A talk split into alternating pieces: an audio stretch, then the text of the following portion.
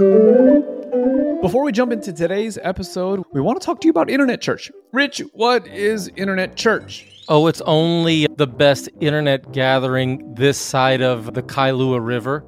Is the Kailua River a thing? Maybe we should start over. let's let's do it again. As we again. No, let's leave it in. No, no, no, let's talk about Internet Church. Uh, internet church. Actually, it's a thing we do every other Friday night where we all gather together, uh, encourage the saints in truth. It's uplifting. It's edifying. It's just a time to gather for about an hour on a Friday night or day, depending what part of the world you're in, just to be encouraged by the saints. You you think you would like something like that? Is the Pope Catholic? Uh, you bet your sweet bippy the Pope is Catholic. And uh, Justin, Internet Church is all about gospel freedom. Good. I'm trying to think of the follow up question. Oh, I'm like, man, this thing is uh, lagging. All right, if no, absolutely love it. So if you were to get a no, what are we going for? Are we trying to be funny or are we trying to be serious? I don't know. I mean, it's whatever. I, we're trying to let people know to. I- oh, I'm not as gifted as you are in this department, my friend. So join us every other Friday night, 8 o'clock Central, 6 o'clock Pacific, 9 o'clock Eastern.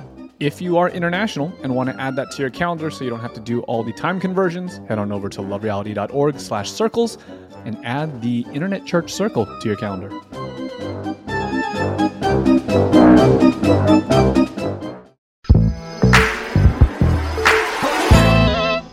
Welcome back to The Move, where I've been through the book 10 minutes at a time. I'm your host, Justin Khoe, and in today's episode, we're talking about that one time in the Bible where Abraham makes it pretty clear that he's against interracial marriage. If you're wondering what in the world we're talking about, we're looking at Genesis chapter 24, verses 1 through 9. Uh, my guest, as always, well, may not always, but my guest for today's episode is, as always, the amazing Pastor Ben Williams. Pastor, good to see you. How you doing, buddy? Great, great, great. You know, interracial marriage uh something that uh is uh very important uh, in my life i'm very very grateful. I remember watching that one film. What was the it was like a court case something something the the, the last name was love where it was like there was this couple i want to say it was like in west virginia or something like that where um basically they were at risk of going to prison because they were in an interracial marriage. And one of the things that i noticed over the last handful of years when it came to my my career on youtube was that this actually was a question fairly often which is weird for me uh, because you know growing up in southern california it's a pretty diverse place. You know i had friends of every kind of race as it were and interracial marriages or interracial relationships was a very normal thing. And yet I would get this question on the YouTube Q&A side of things when people would ask, what does the Bible say about interracial mm-hmm. marriages?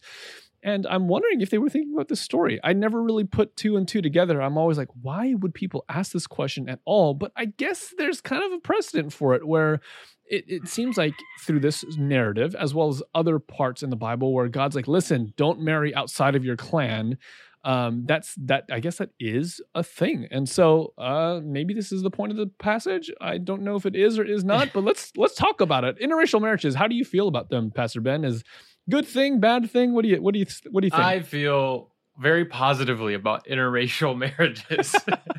okay uh, my, you know, my my sister is married to a young man from Kenya, and I, you know, they they have a great relationship. I love I love David. I love Callie. So you know, I'm I'm pro interracial marriages.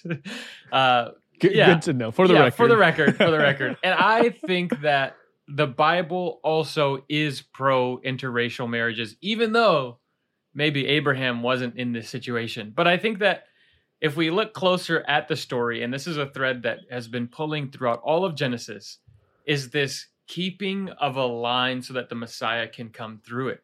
And it's not as much Hmm. about Abraham being like, mm, the Canaanites, they're a different race than us, and we need pure bloods. No, like he's not like he's not one of those. Like he's not crazy. Like, but he's Okay. actually he's actually just realizing that there's been a curse that's been laid upon the Canaanites. The Canaanites worship Hmm. other gods at different times. The Canaanites have sacrificed children to these gods. These these Canaanites are as- are of a completely different spiritual place and practice. I don't think that Hmm. you know if if the Canaanites were also people of God, I don't think Abraham would have at all had a problem with with uh, Hmm. with his son marrying them. But the problem is is he there's this worry that if your children go and they start to mingle with other nations, then it becomes a problem because then the spirituality of the nations will mix and eventually what happens often and we'll see this later in Genesis and we'll see it throughout the entire Bible when the people of Israel go and they start to intermarry with people of other faiths they start to follow the other faiths instead of God. And so this isn't at all about the race as much as much it is about trying to keep Isaac away from being an idolater. Hmm. Th- th- this is interesting because you see in previous stories, it's just like Abraham is so willing to kind of compromise Mhm. for what's expedient. And Yeah. it seems like he's starting to learn his lesson so much to the point where it's like he really wants his son to get married, but if he can't find the right person from the right kind of like Mhm. I don't know uh, selection pool. He's like, all right, well then you know you don't you don't have to like take this this vow of finding my my son a partner so seriously. Yeah. Like he's willing to let go. It seems like of the things that he wants in order to maintain Hmm. some resemblance to principle. Yeah, and there's also some level of of faith growth that we see here because back in the day, back I don't know how many days ago it aired, but you and I we talked about a place where Abraham had these questions and he had questions on, man, God, I'm not seeing this. Sorry if you hear the chickens; they love to live. I'm They s- I'm they basically live in my room. Basic. So, so beforehand, Abraham always was having this dichotomy of this this kind of like tension in his mind of well god promised this but i'm not seeing it and so now i need to compromise like you said to try and get the thing because maybe or maybe not god isn't actually going to be faithful to his promise. But here it's Hmm. interesting because abraham is sitting there and he's thinking god has told me that i'm going to be a person of many many children and right now i have isaac but i know that it needs to be extended so that means that there is going to be a woman for isaac. Okay i know that and I also know that I am supposed to have this land. So being in this land is important. And if it's important to God, then it's going to happen. So then when he's making this Mm. oath to this to his oldest servant, there's no kind of fear in him that it's not actually going to come about. Like he's not afraid anymore. Mm. He's not like, well, I need to compromise and let Isaac go away, or I need to compromise and let it be a Canaanite woman because who knows if God's going to come through. But there's two stipulations that he has are stipulations that are being very strict to the word that God has already given him. He's saying, I don't need to Mm. actually worry because the promise is that there's going to be many children, and the promise is that this is my land. And so, if I Hmm. stay faithful to knowing that God's promise is good, then everything's going to be okay. I don't need to like go out here and mess up my life and mess up the life of my son because I don't think God's faithful to his promise. And so, there's been this Hmm. huge faith journey, and this is, I think, I think I could be wrong. I think this is the last time Abraham we actually have dialogue from him, and it's beautiful to Oh, see. wow, I could be wrong. I don't know if I. I had to, it- we'll see later on. But there's this there's this beauty in the first few times we see Abraham, we see him struggling with.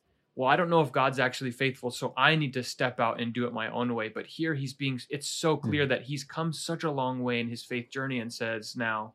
I don't need to compromise left or right because I know God's word is true. And it's just Hmm. beautiful to see it. It's like a it's like the end of the character arc, if you will. Like he's grown so much. Yeah, I I mean, and what a cool way to kind of go out, right? Like Mhm. the the testimony of your life, and I- and I love this. That you know, uh, Abraham's story is one where he's made a lot of mistakes, he's had a lot of triumphs, like, and yet at the end of his life, he's able to come through it all, kind of really learning the lessons that he was meant to learn. I, I love the way that the Bible is describing Abraham right now. It says that he's a very old man, and then it says that the Lord had blessed him in every way. Like, how cool of, of, of a way to go out. Like that's your testimony. Is that God blessed you in every single way. Yeah, that's beautiful. And you think about it too, like from the beginning, it's what God said he would do. And I think it's really Hmm. cool to see that over and over, Abraham has done some done some dumb stuff. If you've been listening, I mean, he's like given away his wife two different times. Like he's he's gone and he's gotten with a servant that really ruined his household for a long time, ruined his relationship with his wife. And there's just so many things that he's done wrong. And yet, since the beginning, God said, I am going to bless you with all of these things. And at the end, even though he's messed Mm. up, I mean, let's say even just a conservative a thousand times in his life, he's come to this point and he can still look back. The Bible can still look back and say, God was faithful to his end, the end of his bargain, even when Abraham so Mm. often wasn't. And it's a lot of courage to me because often I think back on these people and I say, yeah, they were blessed. They were blessed so much. Hmm. But but they were blessed because he- he's the father of faith. He was he was counted as righteous. But look at me. I mean, I mess up all of the time and realizing that right. the same reason why Abraham was still blessed even when he was unfaithful is the reason that I'm blessed when I'm unfaithful.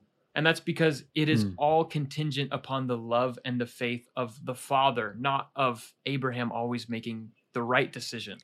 And it's just, it's comforting to me to know that in the same way that he remained blessed through the faithfulness of God, I can also remain blessed through the faithfulness of God, even when I mess up. You know, I, I love that the passage talks about how like there's an angel that's going to go ahead of you Mhm. and like is going to work on your behalf because you know those those of you guys who are listening who grew up in the same kind of faith context as Ben and I, we ha- we might have been fed a version of like God's relating to us that was conditional on it, did we do all the right things. Yeah. And I think about this one statement where it talks about how like when you go into the movie theaters, this is a like an apoc I don't know. This is this is a statement that's been quoted a lot of times in Advent churches, right? Like you go to a movie theater, your angel waits outside. And it's like this fear-based idea that you know when you screw up, God abandons you and leaves you to your own devices. Yikes. Like, no, no, no. Abraham messed up a whole bunch, and yet God's angels are still working. Like God is still faithful even when you screw up.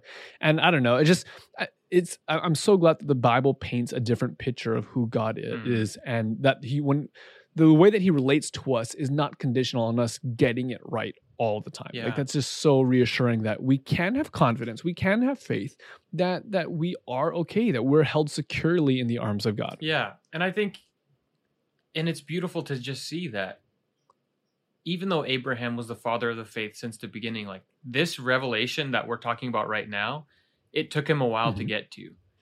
And I think it's experiences with God and experiences with faith, or even at times lack of faith, that we actually build into this place.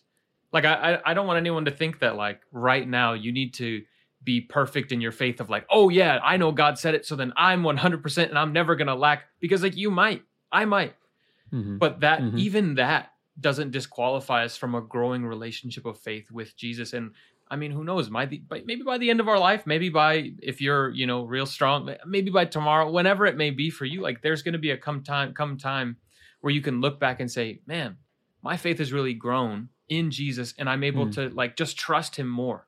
Because even at this Mhm. point, it's we're not even commending Abraham for making the right decision. I don't think. I think what I'm commending him for is just believing that God's word is true. Because that's when I look at like a mountain of faith or like a like a like a huge patriarch of faith in the Bible or even that I've known, it's not about the mistakes they've made or haven't made or even in the moment, but it's about the person who's like, no, no, no, God said this, and so I believe it. God said this, Mm, so mm. I know it's true. Yeah. So something that we've kind of stumbled across over the last ha- handful of months or or whatever for me has been a lesson where it's like we don't have to put faith in our own faith. Yeah. And it's this idea that sometimes we think that I need to have more faith or I need to have stronger faith in order for things to come through in my life. It's like no no when you when when that's the paradigm where it's like oh man I need more faith. I need a stronger faith. We're re- we're revealing that our faith is put in mm-hmm. ourselves. Our faith is put in our own faith. And in what you're saying here is like that's not at all the thing that we need to rely upon. We don't need to depend on. And this is why the lesson is like, listen, even if your faith is as small as a mustard seed, like this is kind of the the, the point that Jesus is making is like, listen, your faith can be small and feeble and weak, but that's okay because it's not about your faith or the strength of your faith or the quantity of your faith. It's more important what are you placing your faith Yeah. in? Because if you're placing your faith in his word, then you can't go wrong. Yeah. Because there's, I mean, that's where it's beautiful that our lives are hidden with Christ. Sorry, we're jumping way ahead with that reference. but our lives are hidden with Christ because it's no longer dependent upon me. It's no longer, I'm no Mhm. longer the pillar of my own life or salvation, but my pillar is actually hidden somewhere where it is untouchable and unshakable, which is in Jesus Absolutely. Christ. Absolutely. Hey, before we go, uh, I was wondering if there's anything here. There's a, a really weird practice that I read in this passage Mhm. where it's like you put your hand under the dude's thigh. I, I don't know if you've ever done that before. Is that is that something that you've done? You've you stuck your hand under some dude's thigh and made a promise? know- because that, just feels Yeah, no, it's a little weird. I think in theology, in theology school, some like there was times where we would like joke around and like you'd like grab somebody's thigh and be like, "Promise me something." But yeah, no, it's it's kind of this. It's it's kind it's a practice that was you know older, and I've as I was reading about it a little bit. There's not a huge amount written about it, um, but there is some, and it's just this idea of, I mean, Abraham's on his deathbed, and so he's kind of making a deathbed oath where putting Oh. your hand under the thigh and under the thigh is less about like I'm going to come after you and it's more pointing to if you break this oath, my children are coming for you. Oh, shoot. yeah, so so. Abraham's like I'm dying, so I guess the, threat of me coming after you is not super great. So guess what? My kids will come after you and your yours after me Oh, if you if I break it. So yeah, it's a little little Shoot. interesting uh, little promise, little kid battle, Uh-huh. I guess. okay, well now you- now now, we, know. So, over the last handful of weeks, we've been letting you guys know about the book Free from Sin that Jonathan has just released. And one thing that we want to let you guys know is that we're actually going to be starting a book club. So, if you enjoy reading and going through books together as a team, we're actually going to go at the pace of just like one chapter per week, which is really, really easy. The chapters are like four or five pages a piece. So, it's really short reading. But if you want to be a part of a community that's kind of digesting these chapters and these concepts and discussing them together, then we'd love to have you. All you got to do is text the word book club to the number 808 204 4372. That's 808 204 4372. Again, just text the word book club and we'll send you a link, let you know on Sunday mornings when the book club is starting.